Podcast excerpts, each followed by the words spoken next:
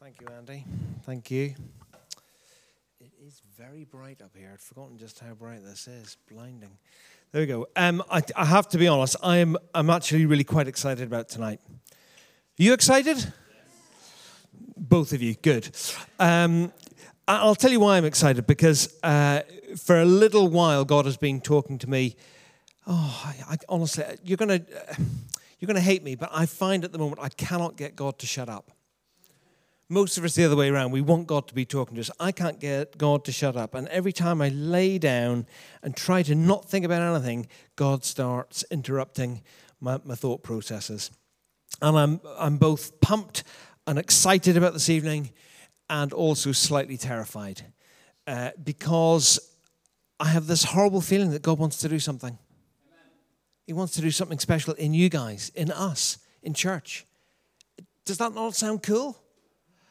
That was none of you. So we're going backwards. So, um, look, I was sitting at my desk just this afternoon, uh, and I was just writing a few notes. I've written one side of notes. That's all I've written. I don't really want to talk a talk, as it were. I just want to speak from my heart, if I may. Um, but I'm sitting at my desk, and I've got a glass of milk uh, just to keep me company. That's what I'm allowed to drink these days.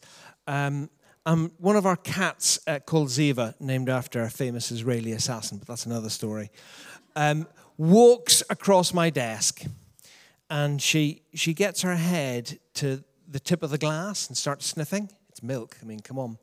Uh, and she literally manages to, I don't know how they do that, they smollen their head. That's not even the right word, is it? But the, she managed to get her head just inside the glass. She's not yet licking my milk. She's pushing her head further and further into this little tumbler. And I hear myself just saying, Ziva. And immediately she pulls her head out. She recognized my voice. And immediately she knew I'm going to get told off if I carry on and lick the milk. So she immediately retracted her head. And it was a bit like that for this afternoon because the very first thing I wrote in my notes was, uh, okay, God, um, what do you want me to do? And immediately God said, uh, wrong. Yes, of course, God. Sorry, not about me, not about what I want. You know, not about what you know uh, you want me to do. Sorry, God. Okay, what do you want me to do then? Uh, wrong again. Right. Okay. Of course, God. Sorry. What is it that you want to do? Ah, now we're on the same page. Um, and to Timothy, and, and look, there's no PowerPoints. There's no uh, fancy gimmicks. I wanted this evening to be really clean. There's only about 30 or so of us here. I want it to be really clean and simple, and I hope that I don't talk for too long because actually, what I really, really, really want is for God to speak to your hearts right now. Even as I'm talking right now, for God to be speaking to you. Do you know what? I think sometimes we forget God is an amazing God. He created the universe in six days. I looked at a picture of my daughter's eyeball the other day. I took a really close-up photograph. It wasn't, you know, it wasn't really in her face. I took a photograph of her eyeball. The eye is amazing. What an amazing miracle of creation that is. And that's just one tiny little part of who we are. God has made us to be wonderful machines, even when they go wrong. And at the moment, I've got lots of things going wrong on my machine. But nevertheless, God made me, and we are wonderful in God's eyes. 2 Timothy 3:16 says, "All scripture is God breathed, good for teaching, correcting, rebuking, and instructing." Well, we like it, don't we, when we read verses that say God loves you and God will look after you and he'll take away all your fear and all those sort of nice things. But actually, I think possibly tonight there is also a bit of a rebuke coming. So if you're expecting a really nice, cozy talk, I'm, a, I'm sorry, but I'm just not going to give that to you tonight because I think I'm going to say what I think is on God's heart. And sometimes that's not always easy. But this is holy ground where we are. And if it's holy ground, it means it's a safe place. This is a safe place. You can, if there's anywhere you can go to trust God it's when there are other Christians nearby, not the physical building, not this actual stage. Who cares about the stage?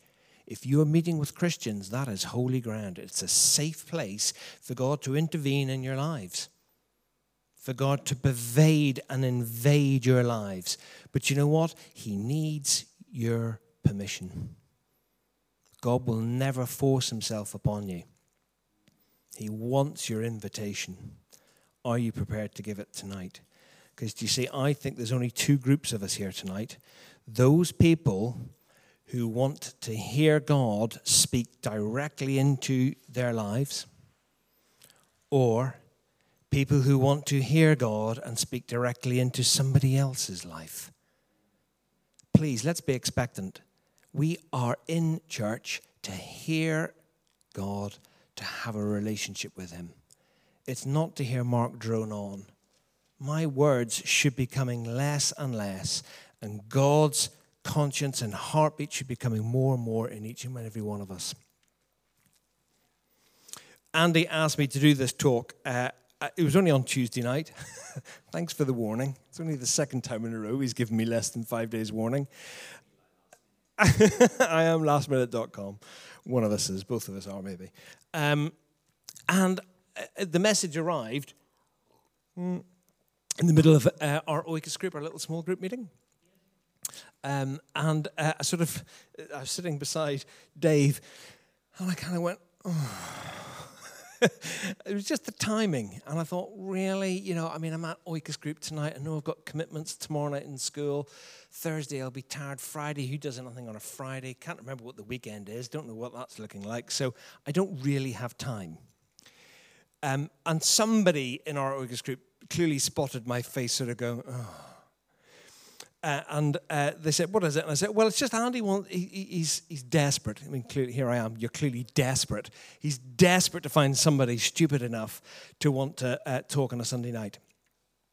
And um, so I said yes, and, and, it's on Revelation again. You know, one of those one of those churches where, let's be honest, I don't know if you've read. Oh, by the way, it's not about Philadelphia. The, the notes this week said it was going to be in Philadelphia. That's if you're expecting cream cheese, that's not happening. It's uh, it's a different uh, church in Revelation 3. Uh, the church to Sardis. Uh, and Sam, said, he just said two words. He just said two words because he, he, was clearly scan reading it. We were all paying attention very, very well in our Oikos group, weren't we, on that Tuesday? Uh, and Sam just said, Wake up. And I was hooked. And immediately I knew, yeah, I'm doing that gig. Because honestly, people, genuinely, genuinely, genuinely, I think we all need to wake up a wee bit. We have an amazing God on our side. He's giving us diamonds, and sometimes we just we're using them like they're marbles. In Mark 6, another chapter that God is really annoying me with uh, by talking to me, it's, uh, it's where Jesus returns to Nazareth and he says, Oh, there was so much lack of faith. He could do no miracles. All he could do was healing. Well, I'd quite like to have that situation, wouldn't you? Have you got anything that you need healing for tonight? I'm just going to be honest. I don't have faith for healing. That's not my thing. Just isn't. God hasn't given me a gift of uh, faith. He hasn't given me a gift of healing. He doesn't shut up. That's a different matter. But He hasn't given me the gift of healing. But you know what? Maybe tonight God wants to intervene in your life physically. Why not? Let's be expectant. Let's believe that God might want to just do something really weird. In fact, I hadn't planned to say this, but when I was mm, 17, yeah, 17, uh, I, uh, I had a girlfriend, not a girlfriend, a friend who was a girl. Um, her name was Jenny, and uh, she was born blind in one eye. And uh, myself and probably, I don't know, 12 others, we gathered around her and we prayed for 15 minutes and nothing happened. So, of course, after 15 minutes, what do you do? You just stop praying because, yeah, if God can't do a miracle in 15 minutes, He's clearly not going to do it. So you just stop. Isn't that, isn't that right? Uh, except the person who was sort of leading the meeting said, No, I think, guys, we should just pray for longer. So I think we prayed, I don't know how much longer. We prayed for a lot longer. And guess what? It's still nothing happened. So you just start losing faith and you're giving up. And then all of a, all of a sudden, we'd all stopped and given up. And she said, I got my sight. I can see. That was actually, it wasn't the first miracle I ever saw, but it was pretty close. Um, that was a miracle. I saw a miracle, and it had nothing to do with me and my faith or any of the other people's faith. That was God revealing his faithfulness. God can do healing because he is God the healer, Jehovah Rophe, God the healer, not because of our faith. But you know what? he still needs our permission. He's not going to heal people unless you reach out and risk not being healed. You've got to try. Got to be brave. Got to stick your, got to, you know, stick your hands out and say, Yes, God, I want this. And just because it doesn't happen the first time doesn't mean it's not going to happen the second time. So, God, I think, wants all of us. He wants every little bit of us. Uh, there's a Hebrew word for God called El Kanna, and it means, I didn't know this until today, it means, well, I knew it meant a consuming fire, but I didn't know it meant jealous. In Hebrew, it's the same word for jealousy and consuming fire. God is a jealous God. He's a consuming fire, and He wants all of us. Not just the Sunday Mark, or the Sunday Sam, or the Sunday Andy. He wants us on Mondays and Tuesdays and Wednesdays. Every day of the week, God wants us. So, listen, that's just by way of introduction, actually. I'm really sorry. I will get onto this Revelation 3 bit in just a second. Here we go. Uh, look, there's six verses, uh, and they're all really hard. Revelation is undoubtedly the hardest book in the Bible to interpret and to understand. Uh, it's written in really poor Greek. I, I just know that. Don't don't you'll just have to trust me on that. It's really poorly written Greek. The person who wrote it was not the same John that wrote the gospel, because he could write good Greek. This writer writes poor Greek. So you've got lots of imagery and analogies and pictures that are hard to understand, and then it might even be interpreted wrong because the Greek is poor. So I'm going to cheat a little bit, and I'm not going to preach on these six. That's a bit harsh. Let me just say that again. I know your deeds. He's talking to a whole church, by the way, not an individual. Uh, although, again, the Greek is wrong because it's written in the singular, but we know he's talking to the whole church. I know your deeds. You have a reputation for being alive, but really you are dead. Wake up! Strengthen what remains and what is about to die. Really, again, that's a bit harsh, God. About to die? For I have not found your deeds complete, they are unfinished. Don't lose hope. God is still God. Just because He's not answered your prayers the first time doesn't mean He won't answer your prayers the next time. Remember, therefore, what you have received and heard.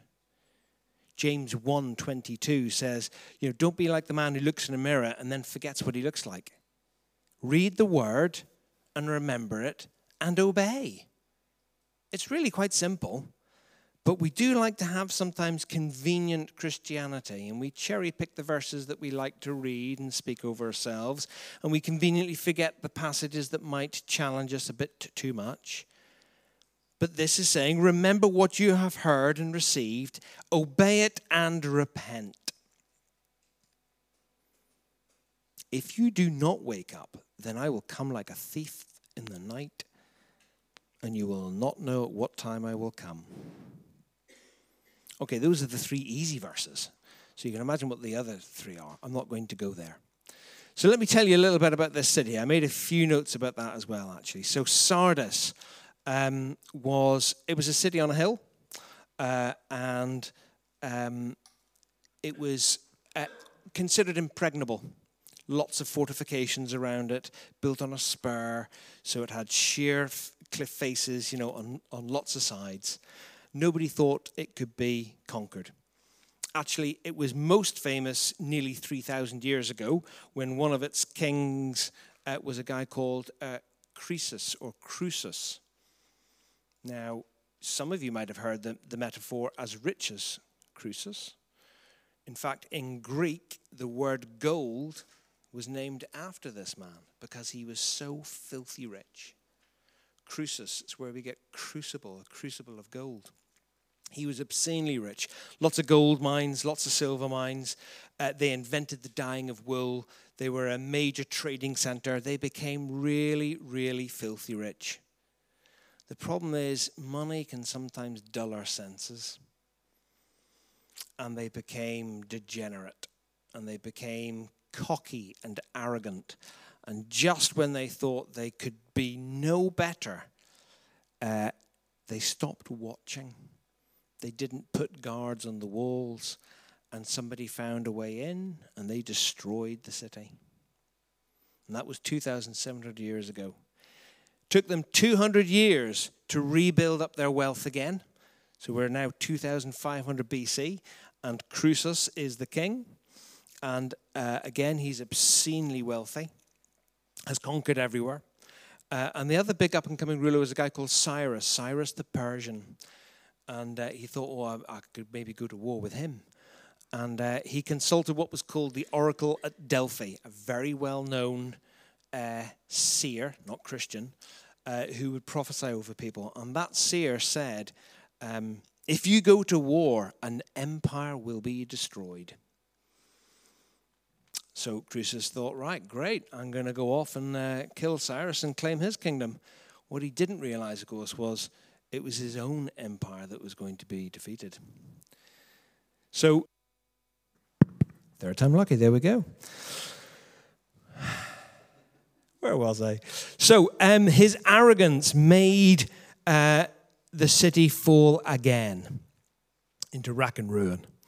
Uh, money was deceiving. They thought that that could overcome all the stresses of the world. But actually, all it did was bring his own downfall. So the, there were a few words in there, just four words, I think, that I'm going to tease out. Wake up, come alive. So when John was writing to this church in about the year 90 AD. He knew the history of this city. He knew that they had forgotten to look after the city or the church. They didn't have the watchman on the walls. If a city or a church is not doesn't have people on watch looking out, it's going to come under attack. Who are the watchmen for our church? Well, it's probably the people who are praying. You may or may not know it, but there are people in our church who are regularly praying. Maybe not every day, but regularly praying for the church, looking out for them. We need to support them because if those watchmen aren't there, maybe our church, our city will have the same fate. Strengthen what remains and is about to die, for uh, the plans that God has for you are not over, they're unfinished works. Do you remember? Uh, some of you will have been here when I, I brought a, a different prophetic word to the church from Haggai, and it said, Give careful thought to your ways. Keep watch. Wake up. Look around. Go up into the mountains and bring down the timber and build my house. And I couldn't help but feel when I was reading this little passage in Revelation 3 that it just reminded me all about that same prophetic word. We need to find our mountains climb them, reach out to God, and bring back down that timber. And I tried to explain the mountain. It's not a physical place, it's just anywhere where you think you can meet with God. Now, that might be tonight on a Sunday night. It might be on a Sunday morning. It might be in your small group. It might be whilst you're doing the dishes at home and you've got time to think and pray. I don't know. It doesn't matter where it is, but find your mountain learn how to climb it and bring back down some timber, some gifts, some words of God, some prophetic word. At least five of you this evening were reading your Bible when we were doing worship. What was God saying to you? Share it. Maybe that is a word that we all need to hear. There was a different five or six of you who had also taken your shoes off. Why? Why bother taking your shoes off? if you were showing respect and wanting, and they were on their, most of those five or six were on their knees, four of them, four people this evening on their knees. Why were you on your knees? Why bother? If you were on your knees, maybe it's because you wanted to hear from God and you were prostrating yourself to give God permission to talk. In which case, share. Tell us what God was saying to you. Because maybe it's not just for you in your life, but maybe it's for all of us in all of our lives. Jeremiah 29 talks about, um, For I know the plans that I have for you, plans to prosper you and not to harm you, plans to give you a hope and a future. And again, I have a horrible feeling that for many of us here, we've lost hope. And we're not confident that actually God is still on our side and is going to give us a future and a hope oh, well, everybody else is getting these blessings. He's not going to give me that. I'm not going to be having a good income. I'm not going to have that wife. I'm not going to be able to do those activities. Those are just enemy lies, and we've got to recognize them for what they are. That does not sound like the voice of God. God is a good God. Taste and see that God is good.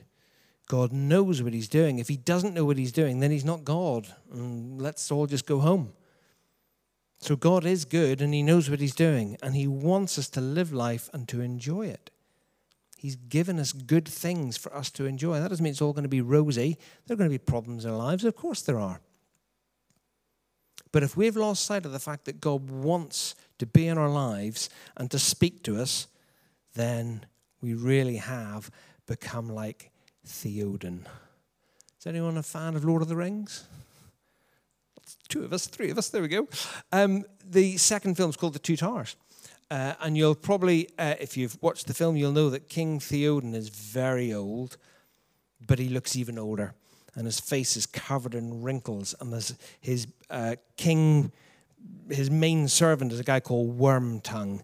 And all Wormtongue does is speak lies into his ear and he's become old before his time and he's decrepit and he's no longer really the king of his men and he's feeble and he can't even get out of his chair. Well, I don't it wasn't me, but I don't mind telling you there was someone in my life and I felt that they were King Theoden. They had been listening to the lies of Wormtongue for too long and they needed to realize that those lies were preventing them from stepping out and doing what God's called them to do. Uh, and I'm going to just cut you know to the end of that little story and say that person is slowly beginning to realize who they are in God and they are starting a new season. They are realizing for the first time that they still have worth, that they can do something for God, that God can still use them, that they can still hear God. Imagine if the enemy convinces you you can't hear God. How worthless would you then be? right here, right now, tonight, either God probably wants to speak to you to encourage you, or He wants to give you some encouragement that you can bless somebody else with. It's one or the other. Because if it's neither of those, why are you even here? God wants to speak to all of us. And He can do it all at the same time as well. He's clever like that. I don't know how, but He is. He does. Um, last verse, uh, 1 Peter 4, chapter, uh, chapter 4, verse 10 says this God has given you gifts, use them well to serve one another. Watch. Every single child in my school does that most days. I'm indoctrinating my children to know and expect and to believe that God has given them gifts. It's a little bit subversive, but I think I'm getting away with it. God has given you gifts. Do you know what your gifts are? Because if you don't know what your gifts are, that makes me cross. Just being honest, it really does. If you don't know what your gifts are, you need to be hounding God and saying, God, you better start speaking to me soon, otherwise, that wretched mark's going to be on my case. What are your gifts? Find out what your gifts are. It doesn't have to be tonight. But it's got to be soon. Find out what your gifts are and start using them. Because you know what? As a church, we need your gifts. We need everybody to be pulling in the same direction. We need everybody to be sharing their gifts. Now, it could be just fruits of the Spirit. If you've got a gift of hospitality, then invite me around for dinner. Or it could be the gift of words of knowledge. Some of you are reading your Bible tonight. Why are you not sharing that? chances are, if God has shared a verse with you or a scripture, it's because He wants you to share it for somebody else. Nine times out of ten, when God gives me scriptures, they are for me, but they're also for the wider body to build up and to edify and to encourage. Lastly, uh, life is a spiritual battle, isn't it? So we've got to be aware that the enemy will do anything to trick you into being ineffective oh, well, I'm not sharing that word because, you know, I'm too tired. In fact, actually, tell you what, la- this time last week, um, my wife and I, we drove 60 miles to go to a different church. Don't worry, Andy, we're not leaving. Oh, he's gone. Oh, he's left. um, we drove 60 miles away, didn't we, to go to another church? Uh, just uh, for the hoke, I think, really. Just for, you know, there was no church meeting, so let's go somewhere else. Blow me down. Didn't God start talking to me? Yabbering on, and saying, Mark, I want you to go and pray for that person. No, I'm not doing that, God. And I'm just being honest, I did disobey. I just didn't go and pray for her. I felt God gave me a word to go and share for someone, and I thought, I can't do that. I'm in a stranger's church. Nobody knows me. Uh, she doesn't know me. They'll all think I'm a completely wacko. It could be wrong, and I convinced myself not to do it. So I chickened out and I ran away. Well, do you know what? God is good enough and big enough. What he'll do is he'll just find somebody else to be obedient and to go and pray that prophecy over that over that uh, lady. So I did come away feeling a little bit sheepish. But God's a God of second chances, and I know He's still going to trust me the next time. And if you dare come to the front, I can almost promise you God is going to speak to me for you. I just know that that's who God is. That's the sort of person He is. It's really annoying at the moment. I wish He wouldn't. And I'm terrified of praying at the moment because for me, so God's answering prayers that I pray for other people. He's not answering my prayers. I'm not answering the prayers for me. Do you know why? Because I'm not praying them. I'm not praying for me at the moment because I'm scared God won't answer them and I'm terrified that He will. I've got prayers and visions and dreams and prophetic words hanging over my life. And uh, I am terrified about praying into them because I think if I do, God will answer them. And I don't feel ready. The problem is, I'm never going to be ready. That's just my personality. It's probably human nature. Nobody ever really feels ready. Well, there probably are a few, but I'm definitely not one of them. I don't feel I'm ever going to be ready or ever be good enough for God to use me. Wait a minute. See what I said earlier? That's just another one of those lies. It's just what the enemy wants to use to stop us being effective. And we just need to stop it. So, this battle that we're in, it's a spiritual battle. The enemy will use lies to stop you being effective. But our struggle isn't against flesh and blood, it's these spiritual rulers, and that's why we need to pray, and that's why we need safe places like this, because God can interrupt and intervene and invade your lives only if you give Him permission. Every single one of us. And it doesn't matter if you think there are blockers in your lives to do with money or sex or power. God's bigger than all of those things. He can deal with crap. Forgive me for swearing if you think that's a swear word. In my country, it's not. God can deal with all of these things. In fact, some of you are worried that I've just used potentially a swear word, but you know what? I think we should be much more worried about what does God want to do in our lives? Right here, right now, tonight. So, in a minute, I'm going to stop withering on. And I think Johnny at the back is going to put on a piece of music. It's called Come Alive by Lauren Daigle, if you want to know. Um, but it would be fair to say that my wife and I, we're addicted to Lauren Daigle at the moment, aren't we? Her music, and in fact, again, subversive. Uh, we do secretly, not secretly, we do we play at full volume, don't we? In my assemblies and in the classrooms, we're just preaching through the back door, but don't go telling anyone.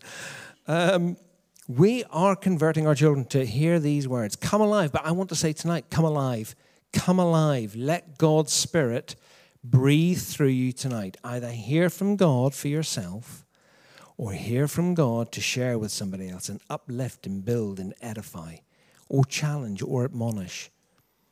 This is a safe place. This is holy ground. God is good. He is here. He's here to help. He's not here to make us feel guilty or bad. He's here to change lives. Unless you don't want to have your life changed. Unless you don't care about anybody else's life changed. I'm being a little bit tongue in cheek here, aren't I? But come on, guys. Let's trust and believe and be expectant that God might actually want to do something. So, Johnny, if you're happy to just start playing that music, I'm going to say you can listen to these lyrics if you want, but actually, some of you don't need to hear the lyrics. I think some of you already are probably feeling, Mark, shut up so I can just hear God. You don't have to get out of your seat, but somehow standing and making a response makes a difference. You can either stand or you can kneel or you can put your hands in the air, but a physical demonstration. Who else knows? Doesn't matter. Who cares? Nobody's interested in the person beside you. You should only be interested in yourself. What is God saying to you right now? What does He want to do with you right now? And I am desperately keen, I am desperately keen to lay my hands on you, to release a little bit more of God's Spirit on you. Whether that enables you to hear God and how good He is, or whether that's to bring out a gifting on you, or to share something for somebody else. But be expectant because God is God and God is good and God is big and God can cope. Is that right? Right. Come alive.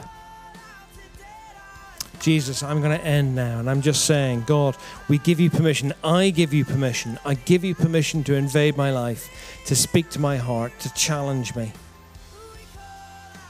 I know you love me. I know I still listen to the lies. I know I still get things wrong. And yet somehow you still choose to use me.